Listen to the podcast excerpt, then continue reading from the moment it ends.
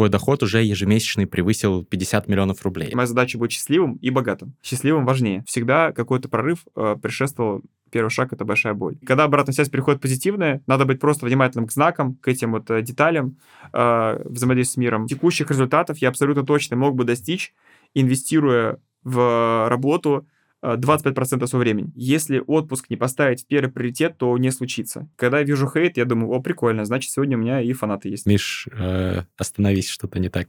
Что-то начало наконец-то получаться. Друзья, всем привет! Это шоу о жизненной философии и принципах ведения бизнеса выдающихся предпринимателей «Бизнес-чел». Сегодня у меня в гостях Михаил Гребенюк. Миша, привет! Привет!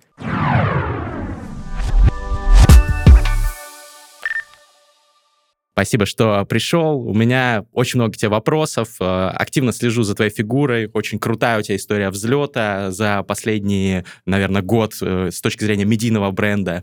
Э, очень много у тебя крутых инсайтов. Уверен, что будет полезно и мне, и моим зрителям. А начнем с серфинга. Я очень люблю серфинг. Давай. И я знаю, что ты, ты катаешь. Тоже. Да, да. Но я не так круто, как ты катаю. То есть э, у меня такой уровень скорее начинающий. Но дико кайфую от этого. И мне кажется, есть у меня такое предположение, что м- серфинг с бизнесом, они взаимосвязаны. И вообще с, со многими сферами жизни. Как ты серфишь, это влияет на твою жизнь. И то, как ты, какой ты человек, какой-то характер э, влияет на то, как ты серфишь.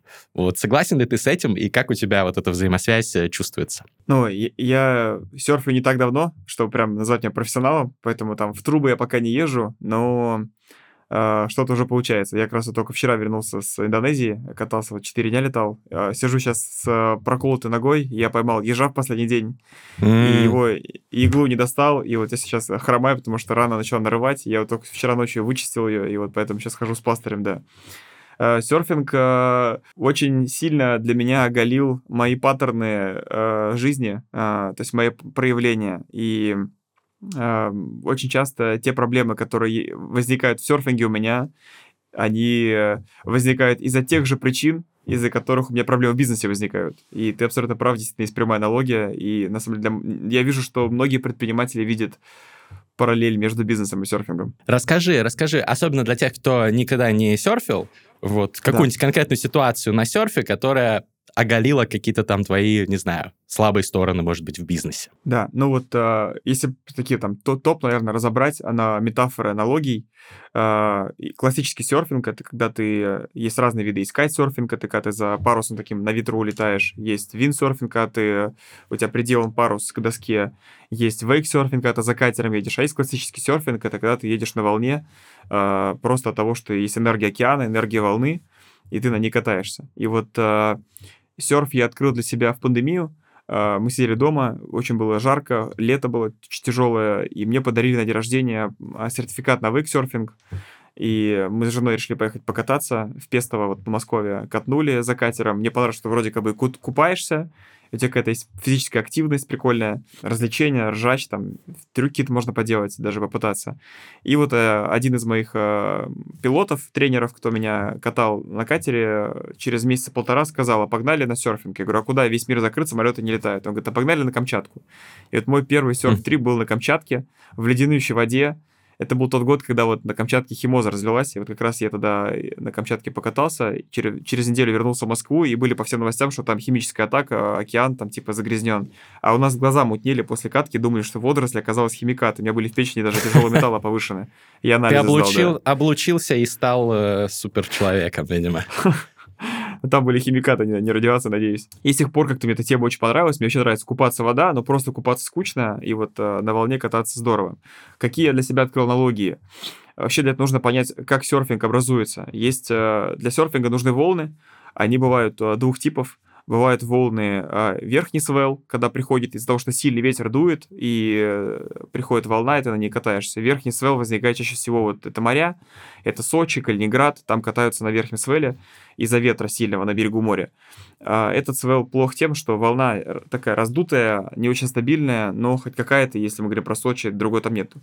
А самый крутой это нижний свел, это когда в сотни километрах ночью прошел шторм, океан раскачал воду, эта энергия волн начинает двигаться в сторону берега, как вот если камень бросить в, в озеро, и вот э, идут э, блики до берега, и волны склеиваются одна с другой, некоторые друг друга поглощают, некоторые склеиваются друг друга, и в итоге получается такой рисунок из волн, и он называется свелом. И вот э, если правильный свел приходит, то может быть полный штиль на берегу, нет вообще ветра, а волны могут быть с 2-3 роста, потому что это было там несколько дней до этого в океане сильный шторм. И вот очень важно дождаться правильного момента свела, правильной локации, потому что от свела зависит то, поймаешь ты волну или нет. У тебя может вообще не быть волны, а может э, прийти очень большой свел, и тебя там обрив тебя приложит, и будет неприятно. И вот в бизнесе то же самое. Как бы я не хотел себя если я не попаду в правильный момент, в правильный свел, в правильную локацию, э, это как рынок, то шансы поймать крутую волну очень низкие. Поэтому в серфинге э, от того, как бы ты не хотел, сколько бы ни было у тебя денег, как бы ты ни пытался покупать, можно сказать, э, для себя возможность серфить, ты все равно не можешь э, иначе поймать волну, кроме как дождаться правильного момента э, в времени. И это очень прикольная аналогия в бизнесе. Многие люди думают, что успех напрямую зависит только от тебя, от твоих навыков, от скиллов, от твоих возможностей делать результат. Но на самом деле, как и в серфе, иногда действительно проще ничего не делать и просто ждать нужную волну или нужного момента нужного прогноза. И вот э, для меня это было таким удивлением, потому что я там начал зарабатывать какие-то первые деньги тогда э, неплохие, и э, казалось, что все можно купить, а ты не можешь купить свел, ты можешь только дождаться его. И вот я такой подгадал даты, это были удобные мне даты на Камчатку, всего 4 дня мы тогда выбрали на них поехать. Я такой, все, еду на Камчатку серфить. Мы приехали. Первый день мы нормально откатали и на второй день пришел огромный тайфун. А тайфун, а, а, он что сделал? Сильный ветер задул волны, то есть волны просто раз, раз, разломало, их не было. Сильный ветер дул, но не было волн, на которых кататься возможно. И я просто три дня просидел в палатке с ребятами, ожидая, пока закончится тайфун, а потом улетел обратно в Москву.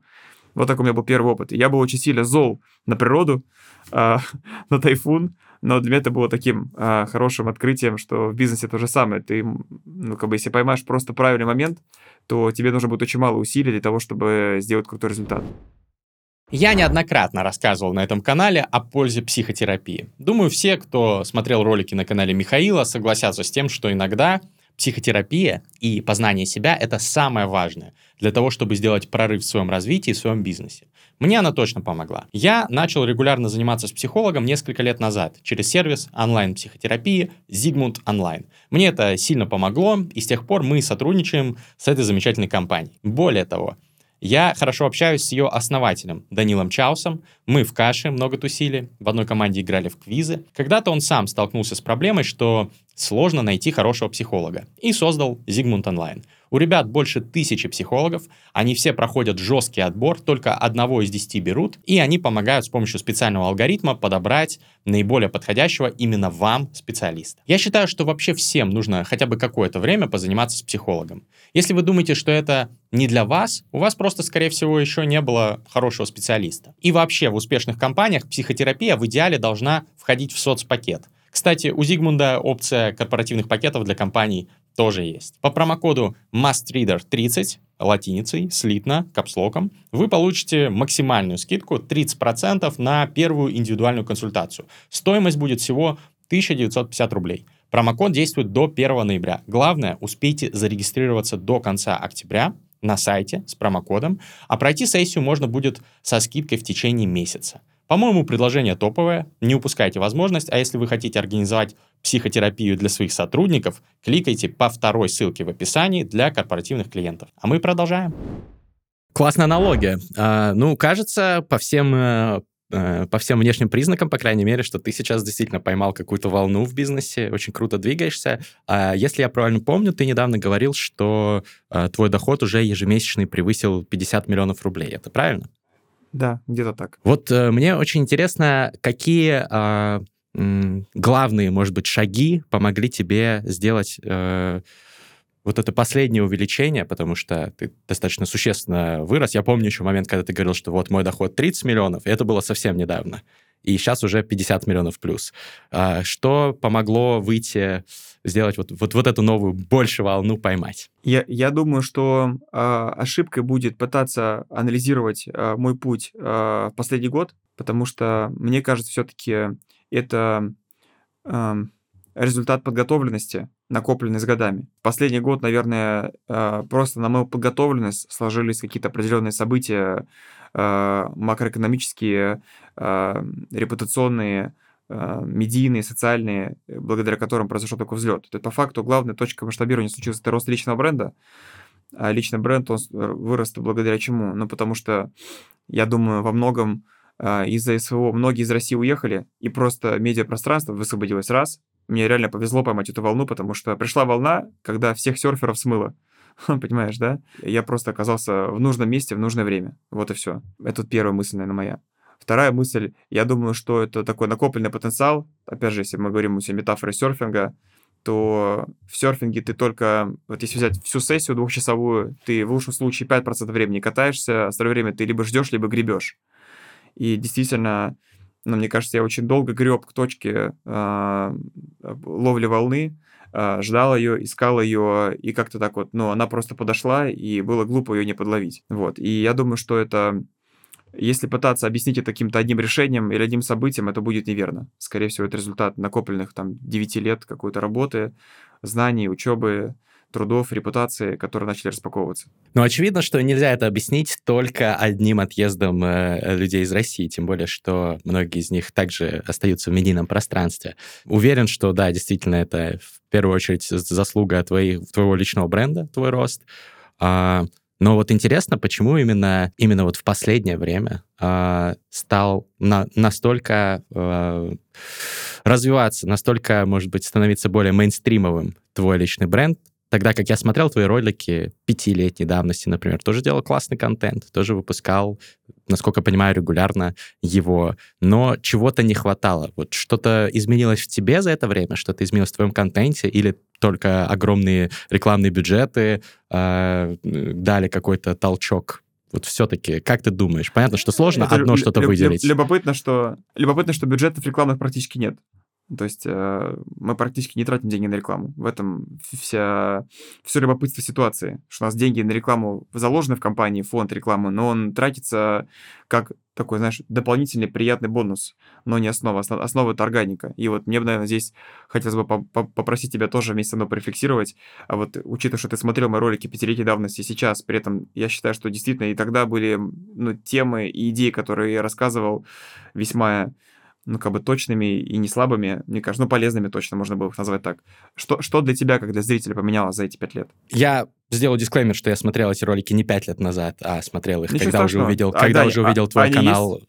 Да, но они есть, и они действительно, на мой взгляд, достойны, хороший контент. Понятно, что изменился ты, изменился твой стиль, э, какая-то, ну, Понятно, ты был харизматичным, но ты стал более харизматичным, развил в себе какой-то внутренний стержень дополнительный, какой-то энергетика твоя стала более плавной, на мой взгляд, за это время. Вот, э, масштаб продакшена э, вырос, но э, как эксперт тоже по YouTube могу сказать, что это далеко не всегда решает. То есть это просто отражение того, что у тебя появилось больше ресурсов, ты стал делать там с большими залами, а, контент э, с большим количеством там операторов и так далее, но это, ну, это тоже то, что изменилось. Форматы. Ты перепробовал кучу разных форматов, и вот сейчас, кажется, там нашел свой флагманский, по крайней мере, один из с э, разборами. Хотя я так понимаю, что ты сейчас и на подкасты делаешь упор, то есть у тебя... Ты не останавливаешься в экспериментировании. Я думаю, кстати, что существенное, чему стоит поучиться вообще всем, кто развивает свой личный бренд, а, ну, действительно существенные усилия ты приложил для того, чтобы, а, протестировать разные форматы, б, делать это консистентно на протяжении долгих лет и не сдаваться, когда первые результаты не были ошеломительными. А, и вот на этих на этих двух пунктах спотыкаются большинство людей. Они начинают развивать свой бренд, заводят свой блог, не видят первых результатов, не тестируют новые форматы, не думают, что, ну, наверное, надо что-то по-другому поделать. А просто говорят, ну, личный бренд — это не для меня, я буду просто бизнес строить. Прикольно. Ну, на- наверное, так. Но вот я бы сейчас попробовал еще порефлексировать с тобой вместе на тему э, ты все-таки называешь личный бренд причиной, я бы подумал немножко глубже, что является причиной того, что личный бренд пошел, порефлексировать сюда. Вот я недавно анализировал э, свои ситуации, где я в жизни заработал много денег, ну, существенно для себя сумма денег, да, и пытался понять, э, какие события происходили в порядке э, линии времени друг за другом, и э, что эти события, если их там укрупненно попытаться обозвать какими-то категориями, что их всех объединяло.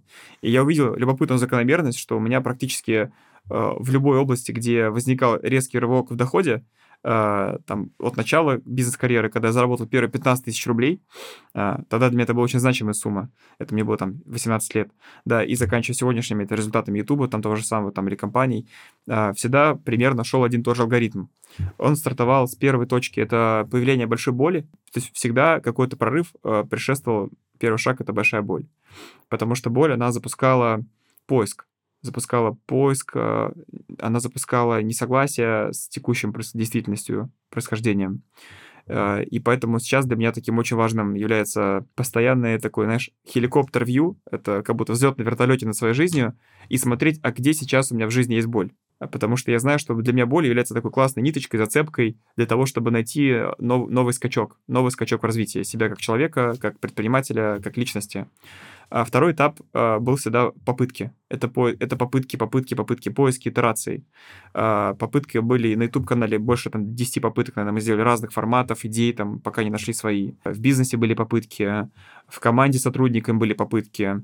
А, с девушкой у меня были попытки, пока я жену свою не нашел, да, что все это мой человек, и мы вместе уже там вот 7 лет в этом году, у нас четверть детей погодок. А, с детьми были попытки даже, да, вот а, не сразу же получается, да, то есть как бы это процесс такой, требует определенного терпения. Здесь единственное, что в некоторых ситуациях требовалось много попыток, в некоторых ситуациях было нужно мало попыток, а, потому что они были компенсированы знаниями. То есть если я об области был неплохо осведомлен, то попыток требовалось там одна-две и сразу попадание.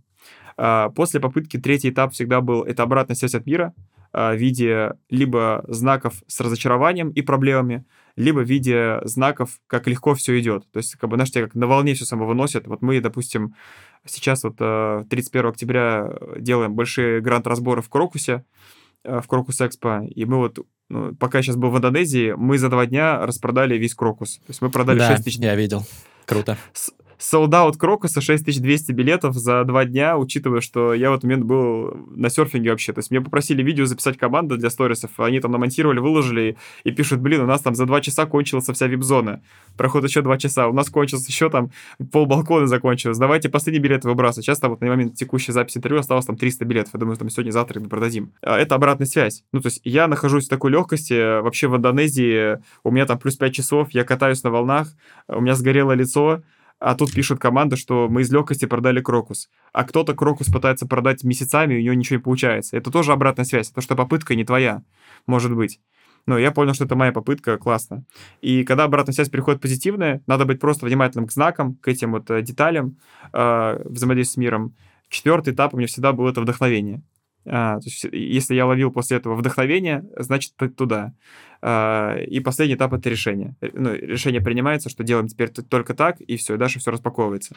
И вот сейчас я себя максимально стараюсь фокусить на вот эту цепочку. Боль, попытки, чтобы было меньше и быстрее обрасти после... Боль определил знаниями обрастись, потом получить обратную связь от мира. Если она негативная, тут же менять попытку. Если она позитивная, запускать новую, э, эту, а, ловишь вдохновение, значит, попытка удалась. И дальше принять решение, всем его объявить, что теперь действуем только так. И все, и дальше идет распаковка. И вот почти все мои ситуации, где я в жизни заработал деньги, они подвергались этому алгоритму. Круто. Звучит как прям э, мощный работающий готовый алгоритм. Скажи, пожалуйста, а вот в последний раз, когда ты чувствовал боль, по поводу чего ты ее чувствовал, если не говорить э, иголки от ежа, а вот твой бизнес? А, она совсем, совсем вот свежая. Вот я могу прям поделиться последним mm-hmm. кейсом.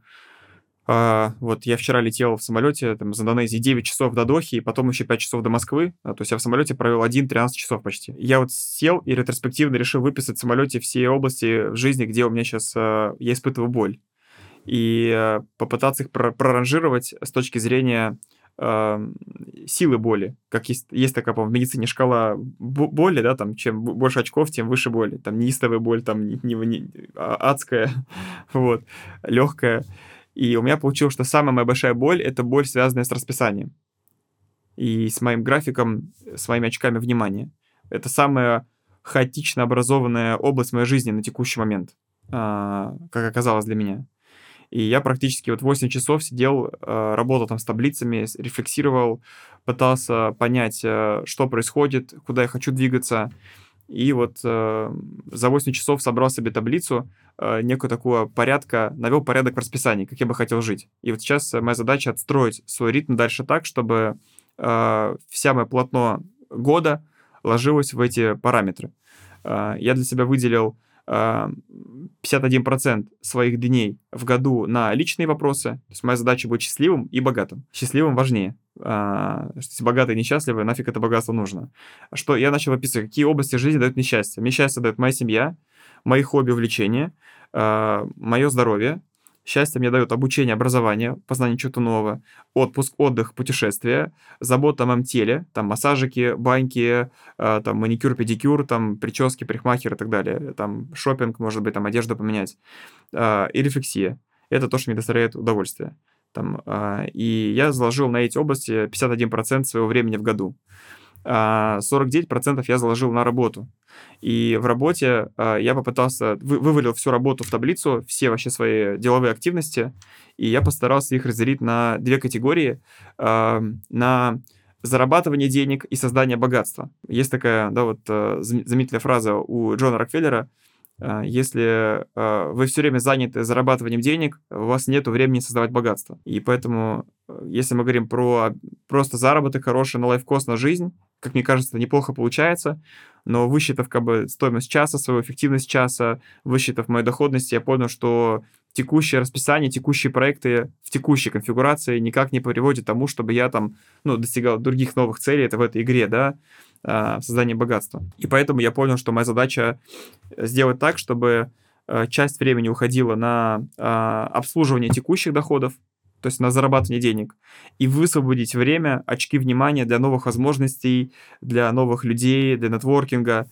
И вот у меня получилось, что примерно вот 51% личка, 49% бизнес, э, и вот эти 49% я разделил как 50 на 50. 50% у меня получается на, созда... на создание богатства, 50% на обслуживание текущих активностей. Э, и потом я это все наложил на расписание в рамках года как слоты. И моя задача теперь играть в эти слоты, делать так, чтобы я в них выполнял эти функции. И действительно, я посмотрел ретроспективно на прошлые два года, у меня же календарь ведется очень жестко, но в плане там я он хороший наполненностями, то есть там большая дата скоплена, чтобы ее смотреть. Я летел, смотрел свой календарь за прошлые два года, и я пришел к выводу, что текущих результатов я абсолютно точно мог бы достичь, инвестируя в работу 25% своего времени. Но фишка в том, из-за того, что я так не рассуждал про создание богатства, а, я остальные слоты забивал какой-то суетой и тоже деятельностью, занятостью. То есть я был очень занят, но не активировал новые поля для того, чтобы расти дальше. И вот поэтому сейчас вот у меня идет активная работа, вот как раз боль какая-то, э, такая как бы, ну, э, хаотичность в расписании, э, что как будто не расписание принадлежит мне, а я принадлежу своему расписанию. Мне это не нравится. Начал изучать, какие бывают прототипы. Я поспрашивал своих наставников, учителей, какие у них соотношения, пропорции, лички бизнеса, бизнес э, текущие и новые. Примерно у большинства успешных людей, которыми пообщался, у них вот такие пропорции. Я себе их взял как за бенчмарк э, и начал делать попытки в расписании, играясь этим. И вот когда я собрал и такой хап-хоп-хоп уложился и понял, что получается, у меня такое пришло чувство прям в самолете, такое окрыление. Я тут же э, залогинился в интернет, э, там был спутник интернет в самолете, и первым делом написал жене, говорю, Кать, прикинь, все получилось. я прям написал ей распорядок, и я такой прям, ну, я уже хотел скорее приземлиться, начать всем звонить и делиться этой радостью ассистенту, там, партнерам, насколько меня это зажгло. И решение принято, и уже оттуда у меня вот только за вчерашний полет я э, в трех своих проектах провел очень сильные для уже, то есть я пока их еще не озвучил людям, э, на момент записи это интервью, но решение уже принято, озвучено всему ближайшему кругу лиц, и оно без, без, безоткатное, то есть оно 100% будет двигаться так, и оно реально радикальное, то есть эти, эти решения э, очень сильно перекраивают мой, мой э, хронометраж дня и недели, месяца и квартала.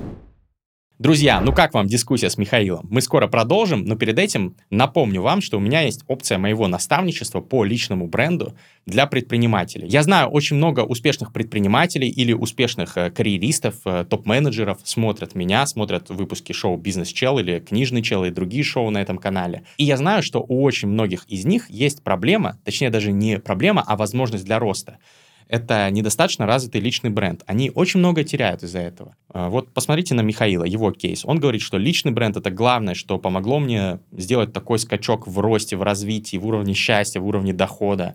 астрономический скачок. И очень многие люди вокруг меня, которых я вижу, упускают эту возможность, особенно предприниматели. Личный бренд развитый помог бы им запускать больше бизнесов успешнее, привлекать больше инвестиций на лучших условиях, привлекать лучших сотрудников к себе, зарабатывать больше денег и делать более успешный маркетинг, продажи, быть счастливее, быть реализованнее, кайфовать от жизни больше. И очень много примеров есть предпринимателей, которые занимаются личным брендом, у них это есть. А те, кто не занимается, у них с этим, как правило, чуть похуже. Поэтому у меня есть наставничество для людей, которые хотят заняться этой сферой. Заполняйте анкету по ссылке в описании. У меня большой опыт, у моей команды большой опыт.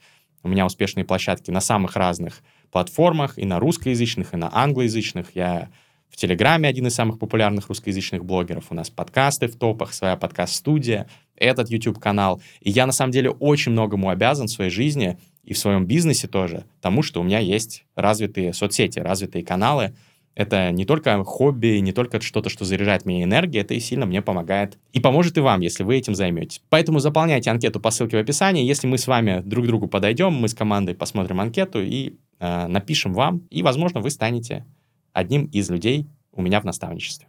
До встречи, а мы продолжаем. Блин, очень интересный инсайт. Э, я вспомнил сразу концепцию, о которой я слышал и сам, который стараюсь придерживаться, э, дела э, поддержания и дела развития.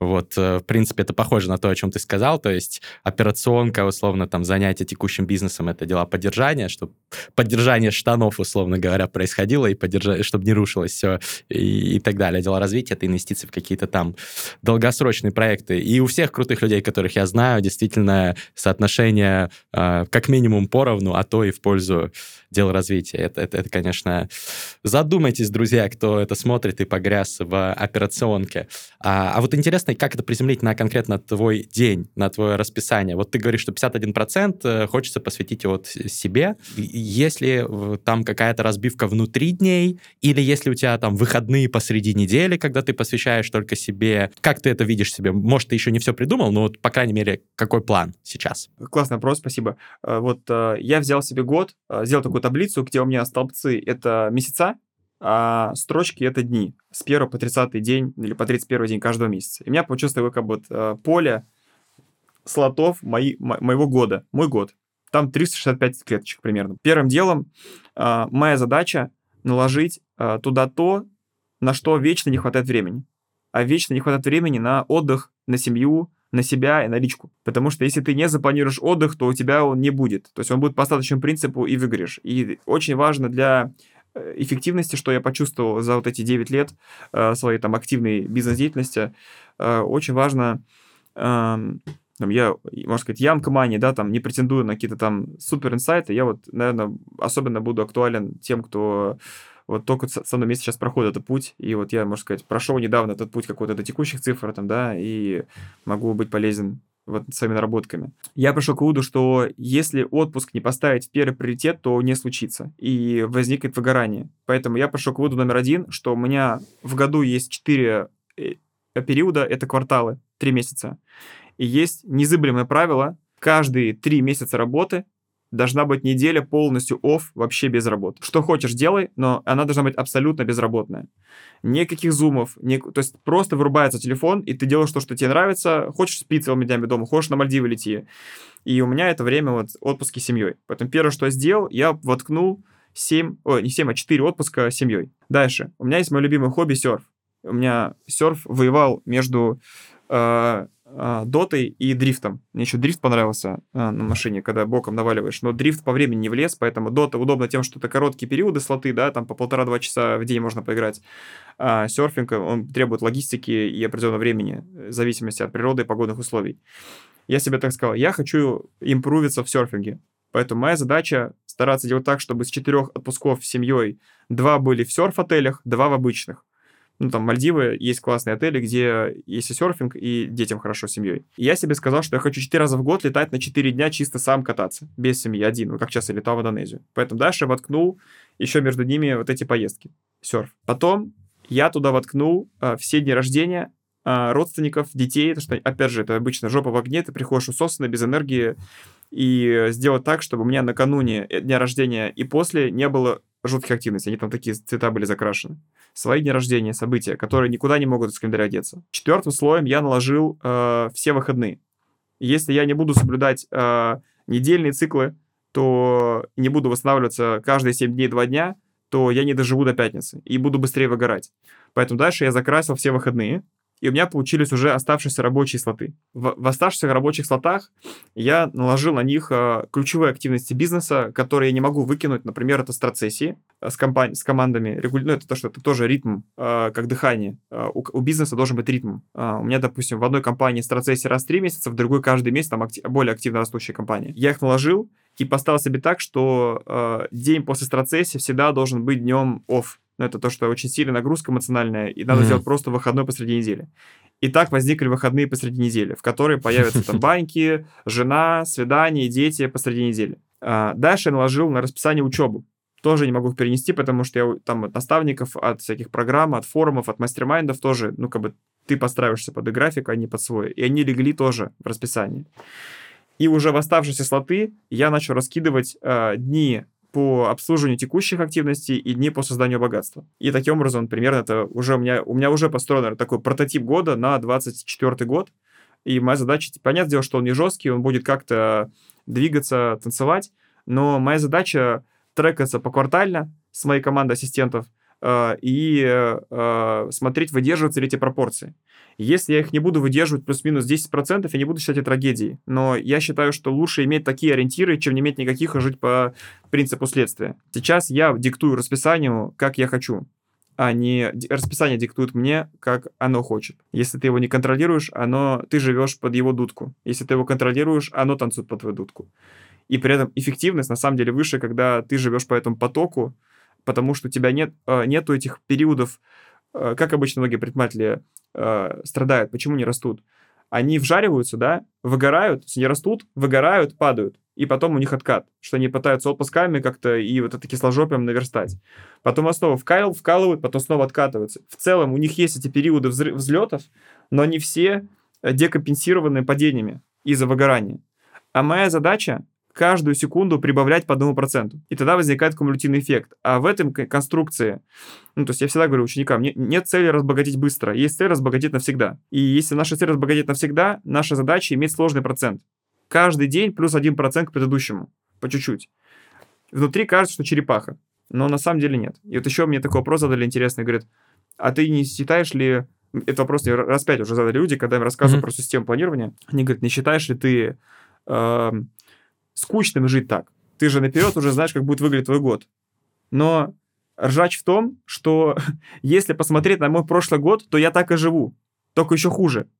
И от того, что я это не контролирую, да, может быть, мне чуть менее скучно, но чуть более сложно, потому что я выгораю, и потому что у меня больше боли от этого хаоса, в дичи, что я такой синими глазами детей не вижу. Поэтому на самом деле я тоже могу менять, например, внутри события, я могу менять вку- вкусность выходного дня, я могу менять вкусность отпуска и локацию. Например, я вот сейчас хочу поехать зимой, я полечу серфить в Исландию. Я хочу посерфить Ого. среди ай- айсбергов, снегов с ледяной бородой, ну, с квадрокоптера посниматься. Ну, то есть это же очень не скучно, я уверен, посмотреть вулкан на Исландии и покататься на океане там. Я хочу посерфить в Мурманске. Там есть классная тоже точка, Арктический океан. Ну, то есть это я могу внутри делать вкусноту но ритм это как дыхание. Ну, то есть мы же не говорим своему сердцу, ну, что-то сердце скучно бьется, давай тахикардию вызовем, а то слишком понятный ритм. Наоборот, мы хотим, чтобы он был понятный, спокойный каждый день. И поэтому мы живем по 80 лет. Те, у кого ритм тахикардический, там, да, у них нет шанса прожить большую жизнь. Сто процентов, сто процентов. А сколько ты в течение дня в среднем будешь работать? А, я себе поставил так, в, в рабочие дни, а, в рабочие дни у меня а, рабочий день 10-часовой. Вот сегодня рабочий день, я работаю с 10 утра до 8 вечера. Вне рабочие дни. То есть мне не нравится концепция, не знаю, 8-часового дня. Мне как-то больше комфортно, я понял по себе, что мне приятнее меньше дней, но зато они что были более продолжительные. И примерно в среднем сколько в неделю рабочих дней будет? И, я точно не скажу, я высчитал, у меня в год 1840 рабочих часов. 1840. Ну, 100, 184 ну, примерно, получается дня. Ну, в, сред, в среднем вот в люди среднем. работают вот mm-hmm. так-2000. То есть от 1800 до 2200 это то, чем мы располагаем как предприниматель в рамках года. И вопрос, на что мы меняем эти часы. Моя задача вот 1840 э, часов поменять на максимальный прирост э, компаний, пользы. Э, туда входит все, личный бренд и все остальное. Давай поговорим еще про личный бренд. А, потому что а, это действительно то, чему у тебя очень многие хотят поучиться. Но есть у меня такой вопрос. А, для кого-то, очевидно, ты сам это прекрасно понимаешь, а, ты являешься а, Понятно, что очень много людей тебя уважают и безумно смотрят на, э, на, на тебя как на образец в плане личного бренда, а другие думают, что ты олицетворение э, пресловутого успешного успеха, э, такой, такой, не знаю, гомункул Инстаграма, э, такой вот человек, который живет на легкости, зарабатывает бабки и рассказывает э, про то, как он общается с деньгами, э, что он богатый и так далее. И у людей у некоторых возникает стереотипное представление о тебе как вот о таком олицетворении успешного успеха. Мешает ли тебе это в построении личного бренда? Потому что личный бренд у предпринимателей же разный бывает. Ты, наверное, согласишься, что есть успешные предприниматели, которых в меньшей степени ассоциируют вот э, с таким э, образом. Очень справедливый вопрос. Uh, я, для меня здесь два концепта в голове, которые, через которых я смотрю, две линзы в очках, через которые я смотрю на uh, эту ситуацию.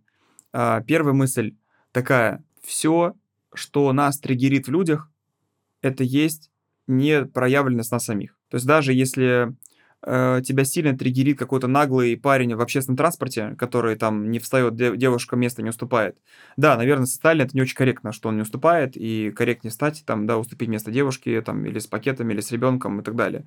Но здесь вопрос не то, что происходит, а то, какую мы реакцию испытываем.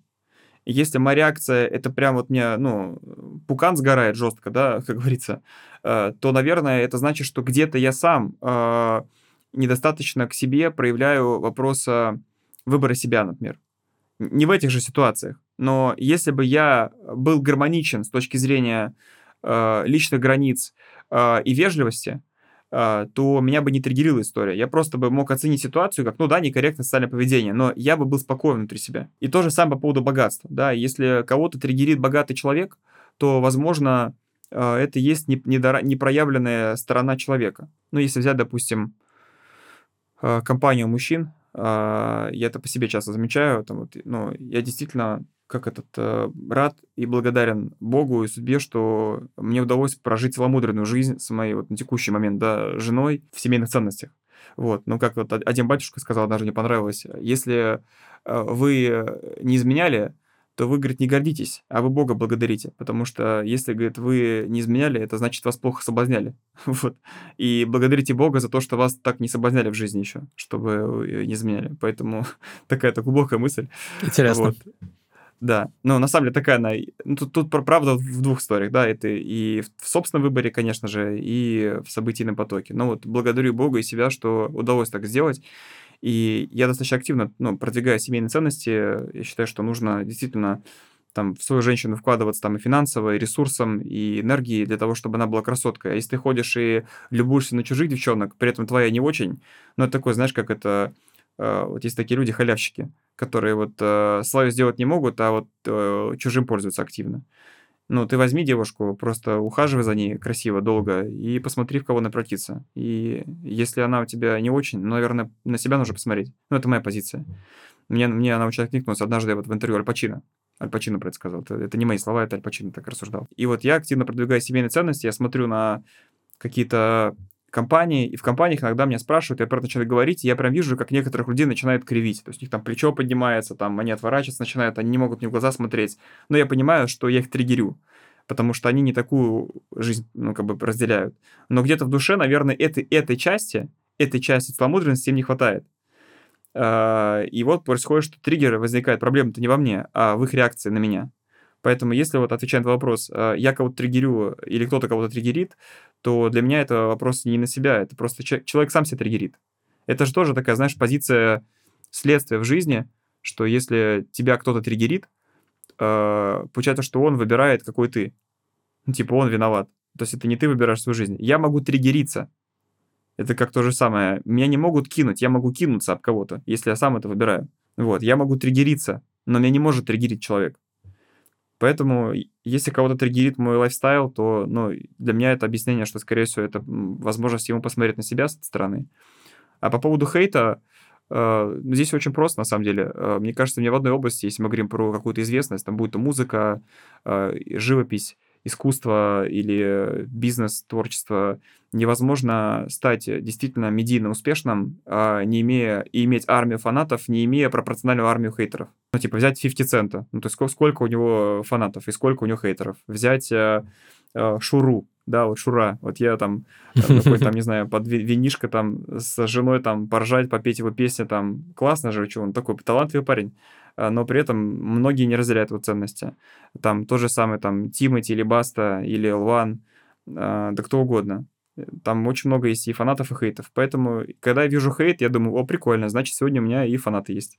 Самое ужасное — это бояться пресности, когда тебя не, не хейтят и не, не фанатеют. А, слушай, про триггеры и про хейт я с тобой полностью согласен, и ты это рассказывал и в других своих подкастах. Про это я в курсе. Вопрос был не совсем об этом, а о том, что мешает ли тебе а, с точки зрения твоего личного бренда, то, что ты для многих воспринимаешься не как такой, условно, э, бизнесмен-бизнесмен, а как скорее такой э, медийный образ успешного успеха. Не как, э, э, ну вот в английском doer, да, часто говорят вот такие фаундеры, которые вот фигачат, делают бизнес и так далее, а как больше такой шоумен, вот, назовем это так. И тут простое решение. Ну, как бы, если бы люди провели со мной один день, они бы поняли, что я ого-го какой еще дуэр. вот. И я тоже, на самом деле, когда не шел в активный личный бренд, смотрел там на каких-то медийных людей и говорю, вот, типа, на камеру танцуют. Но я просто хочу предложить э, попробовать всем хейтерам э, потанцевать в сторис системно и в Ютубе на дистанции два года хотя бы, и посмотреть, насколько их хватит. Потому что это огромная работа, работать с залом, с аудиторией. Это целый, целый... У меня здесь отдельная работа, отдельный бизнес под названием «Личный бренд». Э, и выбирая его, у тебя нет выходных, к сожалению. Ты даже в Индонезии должен что-то писать, генерить. Единственный способ в этом быть проявленным – это иметь к этому истинный интерес. Если брать мои, мои вот эти проявленности успешного успеха, э, очень важно же, какое намерение за этим стоит. Если есть ребята, которые этим кичатся, я сам таким был, э, это возможность получить внутреннюю самоценность через внешнее признание. Когда достаточно нормальная его уже жизнь дала, и плюс еще психотерапия было много часов, то я пришел к выводу, что мой этот лайфстайл — это возможность как-то подзарядить людей некоторых. То есть, да, может быть, я из тысяч человек двух заряжу, но задача зарядить людей на трансформации. Если хотя бы двое из тысячи скажет, блин, я что-то буду изменять в своей жизни, а 998 скажет, ну, какой-то пес, ну, как бы супер. Я не зря уже, значит, ролик выложил. Вот я к этому так отношусь. Мне интересно было бы еще копнуть в тему, которую мы немного затронули, про то, что людей обычно триггерит, что-то, что у них э, у самих либо гипертрофировано, либо недоразвито, э, в чужом глазу соринку видят и так далее. Есть, безусловно, такие кейсы. А есть кейсы, когда люди видят в тебе что-то, ты сам об этом рассказывал, что ты любишь конструктивную критику, ты участвуешь в разных мастер-майндах, люди со стороны видят в тебе что-то, что им кажется можно улучшить, пофиксить, и тебе об этом говорят, и ты принимаешь а, каких-то случаях это и э, развиваешься, соответственно, используешь во благо себе. Как ты отличаешь первое и второе? Как ты понимаешь, что вот это просто кого-то триггернуло, он хейтер, а вот тут это действительно конструктивная, правильная критика, и он попал в точку? Я думаю, это считывается на уровне намерения, ну, как бы контекста. А, хейт, а, за хейтом стоит намерение обесценки, а за конструктивной критикой стоит намерение любви. Поэтому, мне кажется, любой человек, э, не спящий mm-hmm. или желающий реально измениться, очень легко может понять, что стоит за словами человека, любовь или обесценка. Тогда Если... другой вопрос. Да. А, может быть, с любовью сказано, но это все равно проекция человека э, чего-то, что на самом деле у тебя все нормально с, этой, с этой сферой, а вот у человека, который сказал, он проецирует. Вот как это определить? Я думаю, что это может быть, ну, скажу так, выгоднее все воспринимать как обратную связь. Выгодней. Это выгодная позиция. Угу. А, и ко всему относиться очень серьезно. Даже если тебе ребенок что-то говорит, то он не просто как он ты сказал. Ты, это из тобой Бог говорит, это из поля взято просто вокруг тебя. И это знак, на который точно стоит обратить внимание. Если я обратил внимание, порефлексировал, понял, что все в порядке, потом еще взял там пару своих там близких людей, одних калибранулся, понял, что у меня с этим все окей, это реально проекция человека, я обычно так делаю, то все в порядке. Но может быть же это очень прикольно, если у тебя из 100 э, комментариев там а, от кого-то, не только в социальных сетях, просто вот сказанных оброненных фраз, одна попадет в точку, это же тебе достаточно всего одной фразы для того, чтобы совершить скачок в трансформации. И эта фраза достойна того, чтобы ты получил 99 неконструктивных фраз, их порефлексировал, потратив время ради этой одной, что это одна изменяет игру. По факту, если посмотреть на всю нашу жизнь, то любая наша успешная, ну, там, твоя жизнь, там, моя жизнь, у любого человека это по факту череда, там, 5-10 каких-то ключевых решений, может быть, 20. И откуда они были взяты? Я вот, когда смотрел на свои ключевые решения, понял, что они все были взяты из поля обратной связи. Ни одна не была придумана моей головой. И поэтому я все время нахожусь в таком в ожидании очередного такого подсказки от мира, благодаря которой можно сделать рывок снова наверх. А бывала такая обратная связь от э, твоих подписчиков в комментариях, а не от твоих близких людей? Потому что я знаю историю, как, например, твоя бизнес-партнер э, Юля тебе дала обратную связь, которая сильно повлияла на тебя, да, там твоя жена, твои другие близкие, а вот какие-то люди, которые тебя не знают, бывало такое? Да, конечно, ну, типа, я читаю ютубчик, ну, там, допустим, люди могут написать, там, вот у нас были на YouTube проблемы со звуком. Они такие, блин, звук там угу. почините. кто-то Но я про большие решения. Наверное, обратной связью было скорее отсутствие комментариев. Это что же обратная связь? Ну, типа, это же, типа, не заходит. А, и когда, допустим, разборы вышли первый раз наши, а, они получили шквал позитива в директе, и, наоборот, были круто, когда продолжите. И это помогло этот формат. То есть, на самом деле, вдохновение, помнишь, я тебе рассказал эту формулу, да, а, боль, попытки, а, обратная связь. Вот это и есть обратная связь, об которой она может быть откуда угодно взята. От семьи, от наставников, от партнеров, от команды, из комментариев в Ютубе, от клиентов в карточках CRM-системе в причине отказа. Это все обратная связь. Поэтому я действительно словил вдохновение на разборы после того, когда увидел сотни комментариев того, что формат крутой, надо его развивать. Вернемся к твоему личному бренду. Как бы ты его описал, если бы тебя попросили его, например, нарисовать, изобразить? Ну, не знаю, мне, мне приходит картинка такая, как этот такой лук альпийский. Вот, впереди огромные горы с снежными шапками, и бежит табун лошадей. Вот, а впереди несется большой конь, такой подкачанный, мускулистый, и он такой траву высокую своими туловищем проминает, самую тяжелую, как бы, да, выросшую где-то на полметра высоты, а всем остальным за ним бежать чуть проще. Угу. То есть ты такой ретивый, э, здоровенный конь, который протаптывает дорогу молодым. К тем, кому нужно в горы, к шапкам напиться воды. Интересно. А вот э, когда ты работал над своим личным брендом, над тем, как э, позиционироваться, думал ли ты над архетипами, которые ты представляешь для людей, э, через такую призму смотрел? Uh, мне дали какой-то тест пройти, там вопросы заполнять, и он потом подсказал, какие архетипы. И на самом деле это было одно из приятнейших посвятил ключевых событий формирования личного бренда. Я помню, что там был исследователь, по-моему, такой, да, есть такой архетип. Да, у меня тоже он есть. Постоянно ищет новые комбинации, и для меня действительно вот э, очень важно искать. Есть такой вопрос, очень частый, который я задаю предпринимателям, а, причем очень большим. И иногда он подбешивает, и... а я все время не мог понять, почему он подбешивает, пока недавно ну, ситуацию не посмотрел с другой стороны и понял, что вопрос очень интимный. А, я съездил к одному очень такому большому-большому а, предпринимателю с там, многомиллиардным бизнесом, и мы с ним сидели у него дома, разговаривали почти что три часа. А, там я давно хотел с ним познакомиться. Вот, и ну, у меня там целая заметка вышла, исписана, его там фраз, мыслей, взглядов. Мне было очень интересно понять, как, как он смотрит, через какие очки он смотрит на мир. И потом я постеснялся его спросить, а я его товарища, который меня с ним познакомил, друга спросил, говорю, а сколько он зарабатывает? Он говорит, да вот ты опять ту самую старую шарманку про доход спрашиваешь. А для меня а для меня история это не про, типа, сколько зарабатывает. Это история про... Вот я увидел, как, знаешь, я фрукт распробовал а, новый, любопытный, который раньше я пробовал, как из Таиланда. А, и мне любопытно, на каком дереве он растет. Что это за дерево, которое выращивает его? То есть доход — это как понять, что это за фрукт. Вот я видел слой мышления, и мне интересно сопоставить его рассуждения с фактом с точки зрения метрики деньги. А потом беру другого человека, там общаюсь с ним, у него друг, другой, другой факт. И я постоянно сопоставляю. И для меня этот вопрос — это исследование, какие э, прототипы мышления влияют на то, что человек зарабатывает ту или иную сумму денег. И вот что происходит со мной вот э, на разборах, когда я разбираю предпринимателя себя на YouTube-канале, там часто так, такая штука возникает. Мне ну, люди ржут, типа, мне ко мне там позвонили сверху. На самом деле я слушаю человека, слушаю его запрос, то есть я понимаю его текущий слой. Он говорит, запрос хочу туда-то, я понимаю его будущий слой. И, и мой мозг начинает вспоминать людей того слоя, которых я в жизни видел. И у меня сразу возникает где-то матч, а где-то такие, знаешь, неровности, как, э, ну, негармоничность.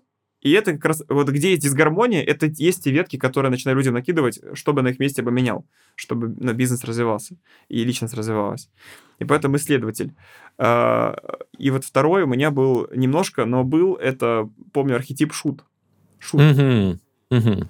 Круто. И я очень сильно стеснялся этого архетипа. Я думал, что он... Как раз я думаю, что это и было такой отправной точкой, когда я себе разрешил быть неуклюжим, э, прикольным, э, неловким, э, где-то дерзким, вот, где-то бунтарем, э, где-то с мутишком что-то сказать, э, потому что это стало аутентичным для меня.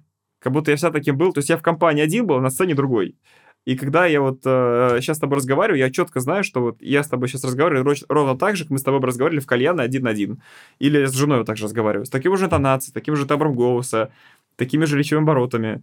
Вот я такой человек по жизни. И тогда, наверное, произошел всплеск личного бренда, когда вот я поймал, что я исследователь и шут. Это очень важно, на самом деле, да, аутентичность. Я тоже в свое время делал все эти упражнения. Всем, друзья, советую, кто работает над своим личным брендом. Э, это вполне даже научная, основанная на юнгианском психоанал... психоанализе штука, как архетипы. Так что, так что здорово, что, что, что видите, Михаилу тоже это помогло. А, хотел спросить э, про рекламу, потому что я удивился, если честно, когда ты сказал, что у тебя нет рекламных бюджетов. То есть э, мне просто сказали ребята, которые помогали мне делать research к этому выпуску, что у тебя какой-то там 100 миллионов, что ли, бюджет на осень на рекламу, на продвижение твоего, твоих блогов. Это они что-то не то, fake news какие-то. Как, Нет, как, это не нашли. фейк, они, они очень хорошо подготовились, они классно накопали. Действительно, мы сейчас планируем большие деньги вложить в развитие блога, в платный трафик, но для нас это гипотеза. То есть мы, угу. мы пока таких сумм э, в одной точке времени не вкладывали. Но мы вложили в наш телеграм-канал, может, миллионов 20 может 25. Там 100 тысяч подписчиков, там, да. А, мы вложили, может быть, миллионов 3-5 в Инстаграм за все время, может быть, 10, я не знаю. Вот, ну так это как бы, и то это не ключевое было. А, в YouTube вообще не вкладывали. Вот. Мы вложили основной маркетинговый бюджет когда-то, когда еще таргетированная реклама в Инсте работала, в ну, там, всякие регистрации, скачивание полезных файлов там и так далее. Вот здесь было. Но сейчас э, у нас действительно маркетинг бюджет не маленький, то есть у нас 10% от оборота мы инвестируем в трафик. В этом году у нас выручка будет по компании порядка, наверное, полутора-двух миллиардов.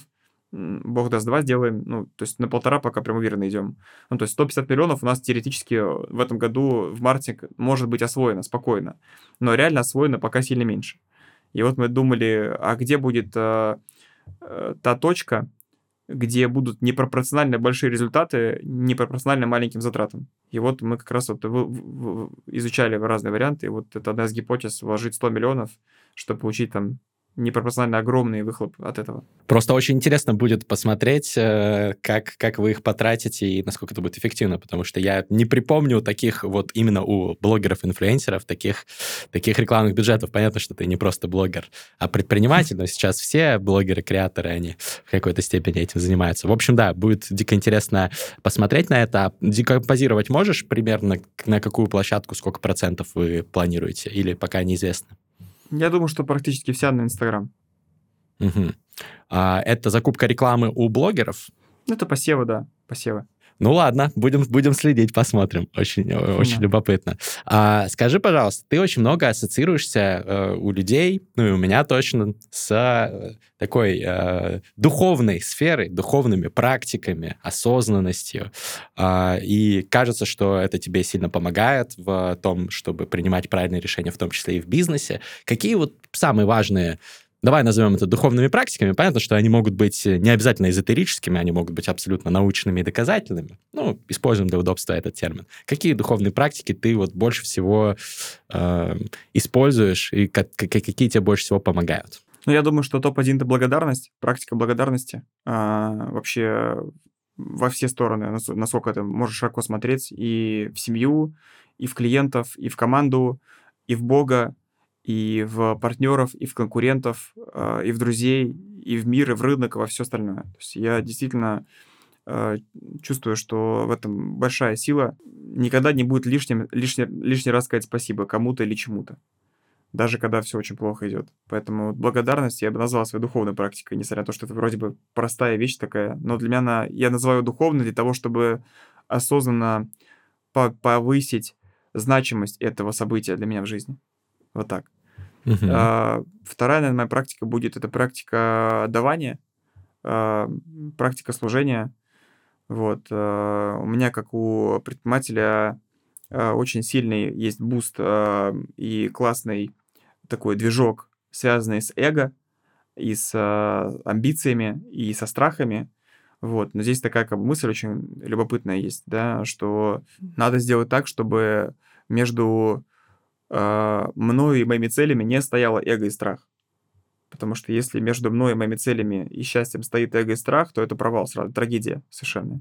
Я нахожусь между целями и эго и страхом, тогда вот это гремучая смесь. Получается, что цели меня мотивируют, а эго и страх сзади мне добавляет морковки, и я быстрее бегу. И вот задача, вот, ну, чтобы они в правильном порядке были расставлены. Эго, страх, я и цели.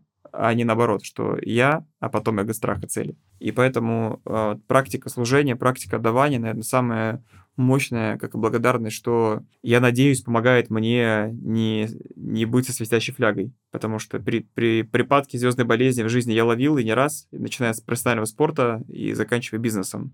И это самое, мне кажется, опасное, что может случиться, это испытание бедными трубами в, люб- в жизни любого предпринимателя на любом этапе. И вот один из моих друзей мне сказал, «Ну, Миша, сейчас ты, говорит, летишь, там все эти крокусы, все вот эти там э, ивенты, подписчики, сотни тысяч просмотров. Э, относись к этому, что это твое служение. Вот кто-то людей спасает в реанимации, кто-то детей учит в школе, а, кто-то там э, границу охраняет, а ты вот э, людей просвещаешь тому, какие точно действия можно сделать, чтобы доход рос. Это просто твое служение. И все вот эти лайки, софиты, сцены и огромные тысячные залы — это часть твоего служения. Просто ты, это такая вот твоя работа. Просто Бог тебе дал такую работу. Вот она, она ничем не лучше, не хуже, чем работа врача или санитара скорой помощи. И вот как только у меня начинаются сигнальчики э, э, припадков гордыни, э, вот это слово про служение, я думаю, это такой самый для меня значимый э, тумблер возвращаться в адекватность. Практика служения. Интересно. Какие еще? Ну, третье — это аффирмации. Вот. э, Практика аффирмаций — это... У меня есть отдельный чатик, с- в котором есть только я один. Вот. И я... Да, такой забавный чатик. Чатик шизофреника. Сам с собой там разговариваешь. Э, И я выписал э, свои цели, как я хочу жить. Потом я выписал все вообще возможные причины, которые могут мне мешать этого достичь э, в жизни. Ну, как просто все, что в голову приходило, я все выписывал. Там от э, того, что мне не хватит лет жизни, и заканчивая того, что я там выгорю, или мне там не хватит ресурсов, или там я поймаю звездную болезнь, бо- больно упаду, или там э, на меня начнется охота конкурентов, там будут угрозы. ну, весь бред, который был в башке, я все выписал. И не бред. А, И потом на, третьим шагом на каждую эту вот вещь, которая меня, как мне показалось, ограничивает от целей и счастья, счастливой жизни, я выписал инверсию. Инверсия — это обратная сторона. Вот, как это, допустим, если написано, у меня не хватит энергии, я себе пишу инверсию. У меня всегда, я всегда полон сил и энергии для достижения своих целей. И вот э, на каждую штуку я такие выписал инверсию. И потом я взял диктора, э, э, да, вот и записал вот э, аффирмации э, голосом диктора под разную музыку, их реально слушаю регулярно.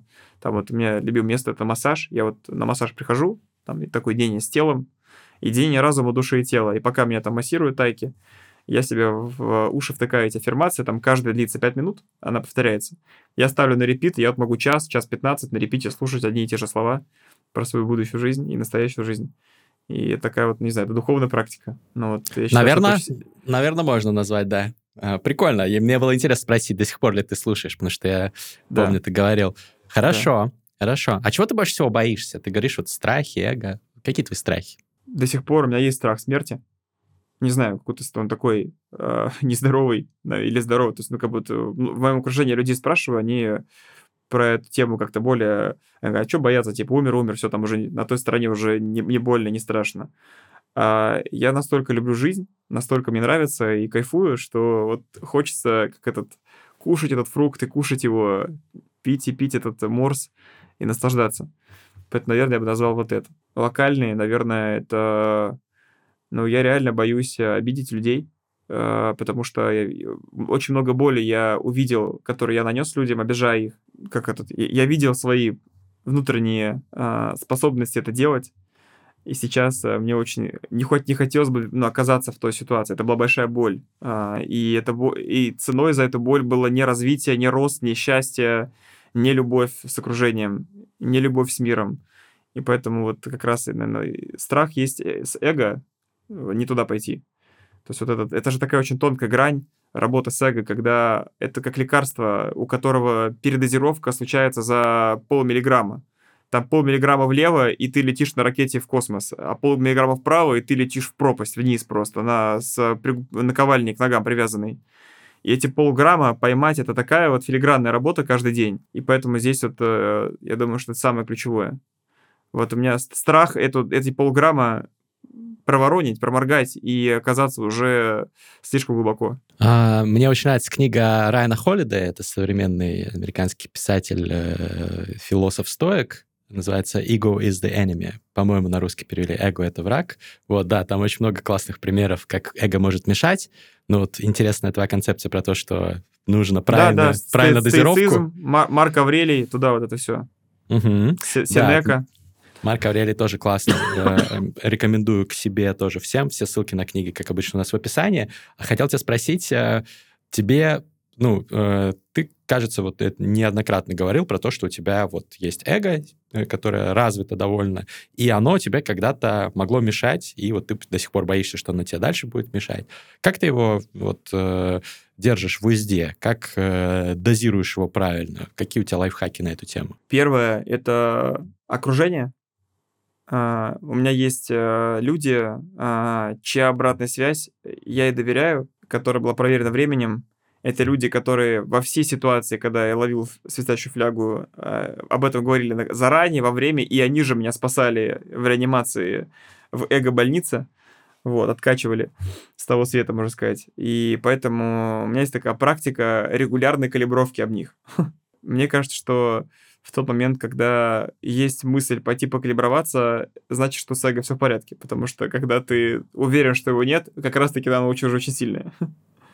А бывало, что ты э, не ходил, но к тебе сами близкие люди говорили, Миш, э, остановись, что-то не так. Да, бывало и не раз. Угу.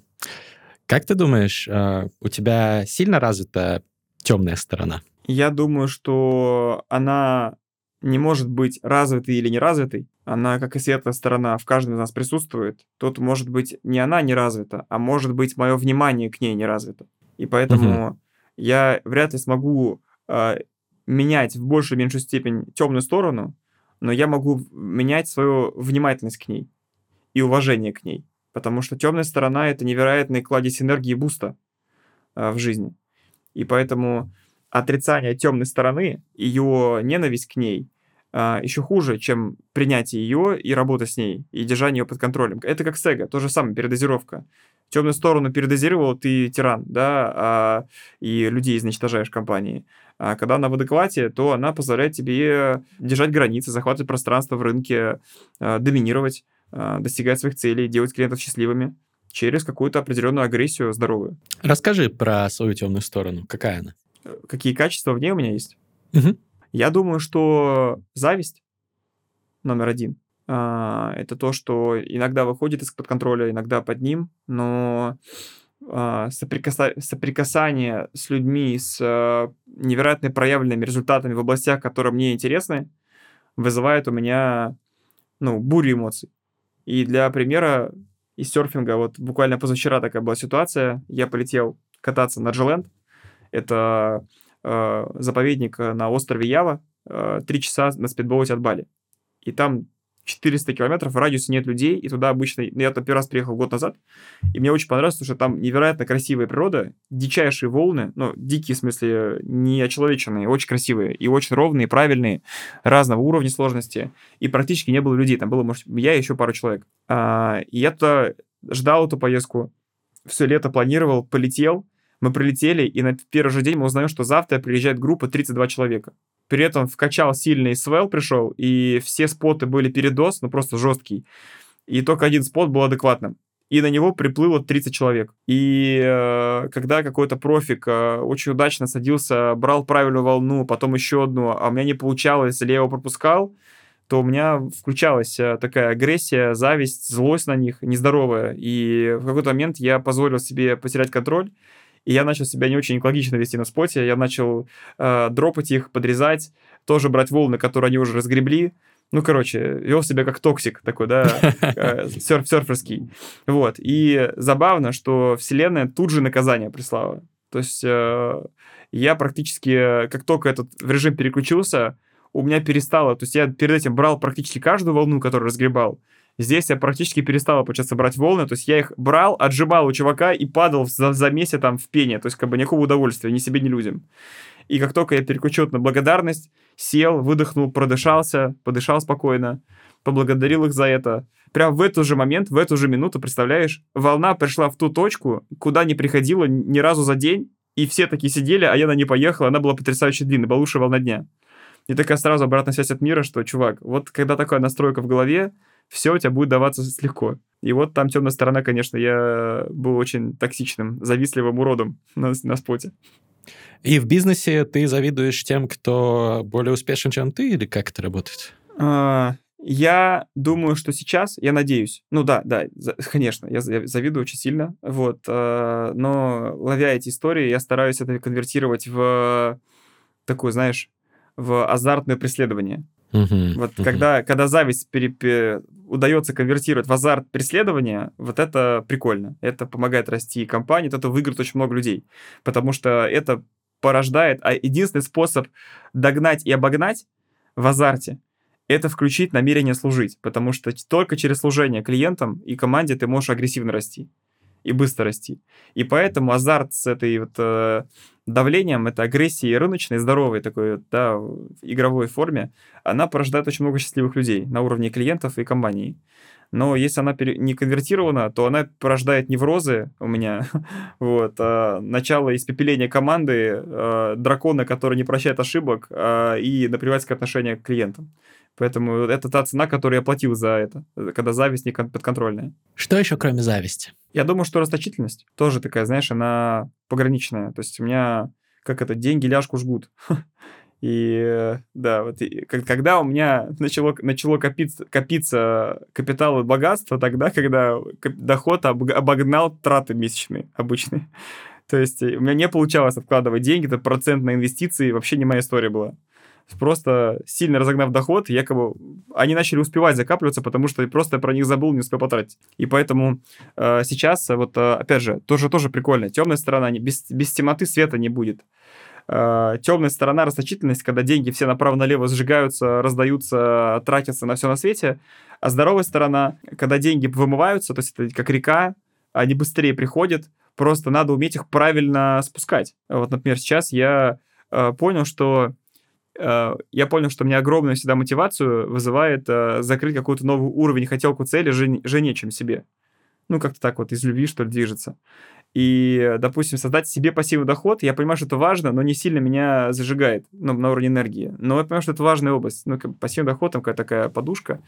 И вот а у меня у жены в карте желаний есть такая э, хотелка, это безлимитная карточка. Безлимитная карточка — это карточка, на которой она не знает, сколько денег, она может купить себе все, что захочет. Вот просто пойти и прямо сейчас купить. Даже там, хочет Феррари, если пошла купила новую, пошла купила и не заметила. И я вот для себя так прикинул, что безлимитная карточка — это карточка, на которую пассивным доходом в месяц приходит 50 миллионов миллионов. Вот мне кажется, прикольно. То есть это угу. такой текущий лайфстайл на пассивном доходе. И вот а, сейчас я играю в игру не пассивный доход, а сейчас я играю в игру безлимитная карточка жене. И инвестирую для того, чтобы весь мой пассивный доход уже падает к ней на эту карточку.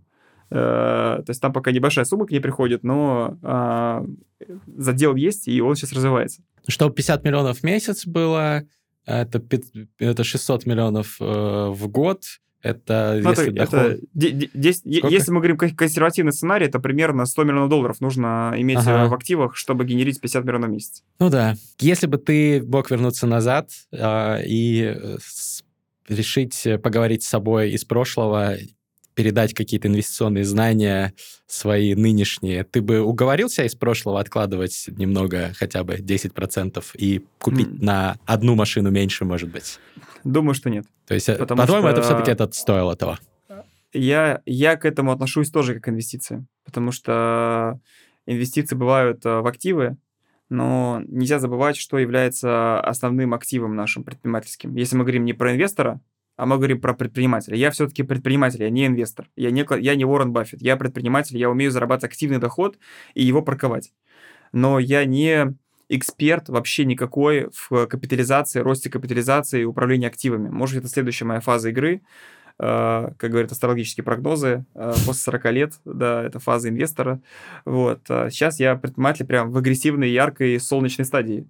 И, короче, по поводу этих расходов на жизнь, на лайф, на, на машины, это тоже очень важная инвестиция в состояние, потому что активный доход формируется из твоего состояния ресурсного.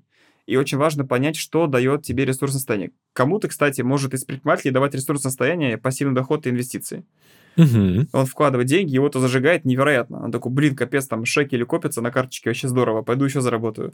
Меня это не так дровит, как там э, отдых на Мальдивах, серфинг, э, классный дом. И поэтому я тоже инвестирую. Просто я инвестирую в состояние. И благодаря этому я считаю, что у меня есть энергия так много работать и заряжать много людей. Ты сказал про карту желаний жены.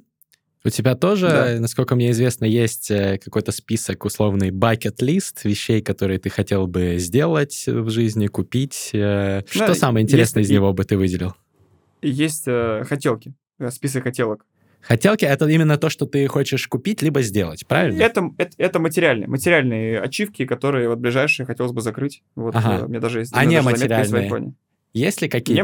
Во-первых, во-первых, да, самые интересные материальные, которые тебя вдохновляют, топ-3. И, во-вторых, самые интересные было бы узнать нематериальные, что-то, какие-то experience ы, что-то сделать, может быть, э, за свою жизнь. Ну вот, э, допустим, такого ги- ги- гедонистического э, купить э, очень дор- не, неприлично дорогие вина, неприлично дорогие вина, какие-то там прям, ну, космические денег, которые стоят там по 400-500 тысяч рублей за бутылку, э, их подписать и их подарить на день рождения детей на 18 лет им.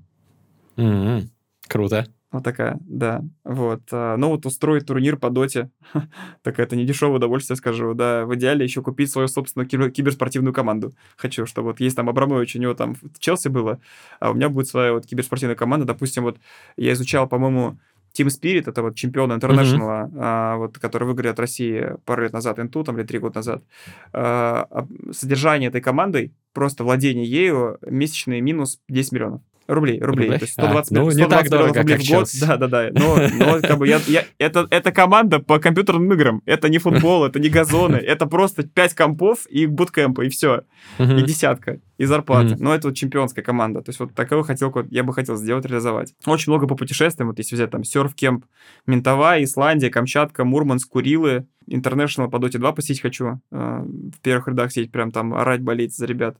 Вот, а Шантарские острова с Катей слетать, с китами поплавать э, на саббордах.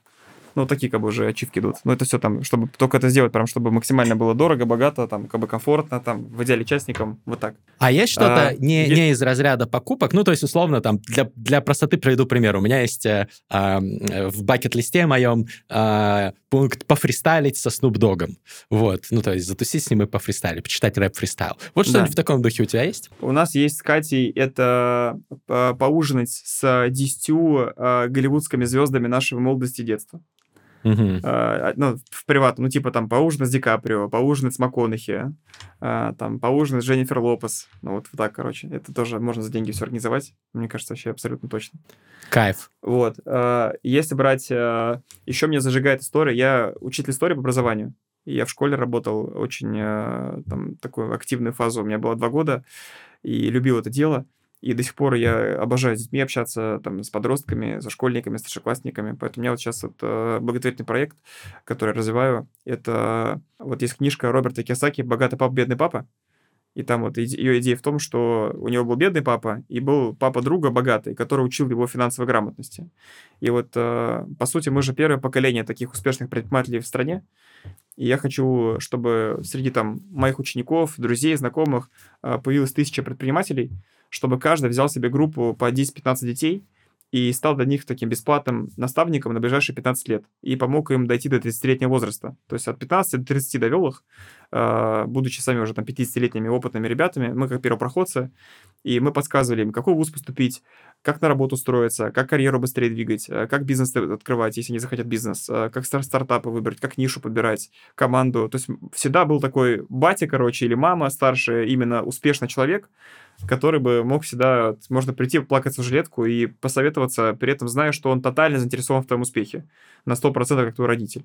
И вот сейчас я формирую группу своих таких детей, хочу первое собрать свою группу, у меня в ней уже есть несколько ребят, я вот сейчас ее возьму, обкатаю на ней модель, методологию взаимодействия, и после этого я хочу это уже начать тиражировать, э, делиться. Это вот у меня, у меня кстати, в расписании заложено на эту историю, а, у меня заложено это один э, день в месяц. Класс, класс. Я просто хотел тоже спросить, возможно, это часть ответа на, на мой вопрос, э, что дальше, какое наследие оставит Михаил Гребенюк, что он просто был крутым предпринимателем, классно строил отделы продаж, ну, классно продал недвижку, а, или что, что будут о тебе помнить? Ну, я, я, я бы не хотел пока говорить про наследие, я бы хотел говорить о том, что мы вообще только понюхали, э, понюхали вообще первые шаги, сделали, что-то начало наконец-то получаться, я бы так сказал. Поэтому про наследие я пока бы не говорил. Наследие лет через 50 хотелось бы обсуждать. Вот. А сейчас хочется пока топить, э, порох в пороховницах есть, вдохновлять, расти вместе с ними. Но какая-нибудь долгосрочная цель наверняка же у тебя есть. Ты любишь стратегировать, рефлексировать на эту тему, наверняка тоже думаешь. Нету прям такой супер точной. Я думаю, что это сейчас э, процесс э, как раз-таки моей рефлексии, ответа на вопрос, э, про что я в целом. Вот какие-то, знаешь, вот не могу, нету такой точной одной большой идеи. Есть такие наброски. Вот на текущий момент, там запись интервью, есть такие, как вот картина, на которой есть мазки которые вот, они уже точно лежат на правильном месте. Эти мазки, они правильного цвета, правильной жирности, плат, правильной плотности, правильного угла наклона. Они уже правильно друг с другом где-то перемешались и взаимодействуют. Но назвать это пока законченным образом я не могу. А, но уже примерно понятно, о чем пейзаж. Вот э, я бы так сказал. Поэтому давай я вот хотел бы попросить, попросить, попросить да, вот, э, дорисовать мне картину, я ее обязательно покажу, потому что это такое для меня очень... Ну, у меня есть такое просто в голове э, наблюдение за мной, тоже как алгоритм, что когда я принимаю решение, дальше все, поезд не остановить. И сейчас вот я хочу пока побыть вот э, в написании картины, э, пока mm-hmm. у меня есть возможность. Не хочу себе ставить, что я только расскажу, это значит уже все, я уже себе... Вдруг я захочу эти мазки перерисовать. Хорошо. Будет интересно посмотреть, что получится в итоге. А, коронный вопрос. Шоу-бизнес-чел. Я очень люблю спрашивать э, у всех, на самом деле, своих близких, друзей и гостей своих шоу про их уровень счастья. Понятно, что это тонкая материя, сложно многим квантифицировать как-то это, но хочу тебя попробовать э, в рамках такого мысленного эксперимента измерить свой текущий уровень счастья за последний, скажем, месяц в среднем. Не конкретно вот сейчас, в это утро, когда ты сидишь на студии Фабума Рекордс в Москве, а вот э, за последние там несколько недель в среднем из 10 баллов сколько у тебя уровень счастья? Я бы поставил 8 э, а, по двум причинам. Один балл я себе снял за то, что я не очень а, уважительно отнесся к своему здоровью, поставил себе много выступлений и словил потерю голоса, который перешел в бронхит. И вот сейчас это, видишь, подкашливаю, это остаточное явление. Поэтому, ну, как бы болеть не прикольно. С, с болезнями уровень счастья, наверное, нельзя назвать высоким. И один балл я себе сниму за то, что я все-таки дошел до ручки с расписанием и вот э, эту боль словил. Сейчас я вот, он, он вырос, потому что я наконец-то взялся за эту проблему за обе ноги и начал решать ее. Поэтому вот я поставил 8. Но это все равно очень высокий показатель, супер. Особенно да, радует, я, что ты я, сразу... Я счастливый человек. Особенно радует, что ты сразу назвал... Э, я обычно дальше спрашиваю, а что нужно, чтобы приблизиться к 10, а ты уже назвал две вещи, которые, если по, э, пофиксить, улучшить, то, то будут дальше э, эта цифра расти. Ну вот Михаил. сегодняшний день 100% десятка, прям стопроцентная, например. Ну то, что расписание сегодня качественное, с женой позавтракал, выспался, занимаюсь тем, чем хотел, выгляжу, как себе нравлюсь в зеркале, все прекрасно. И вот вылечился по здоровью. Прекрасно, прекрасно. Желаю тебе дальнейшего процветания, отличного здоровья. А, сегодня Спасибо. в шоу «Бизнес Чел» был Михаил Гребенюк. Подписывайтесь, ставьте лайки, напишите в комментарии, как вам сегодняшний гость, и следите за следующими выпусками. Здесь будет много классных предпринимателей, и не только. Всем пока.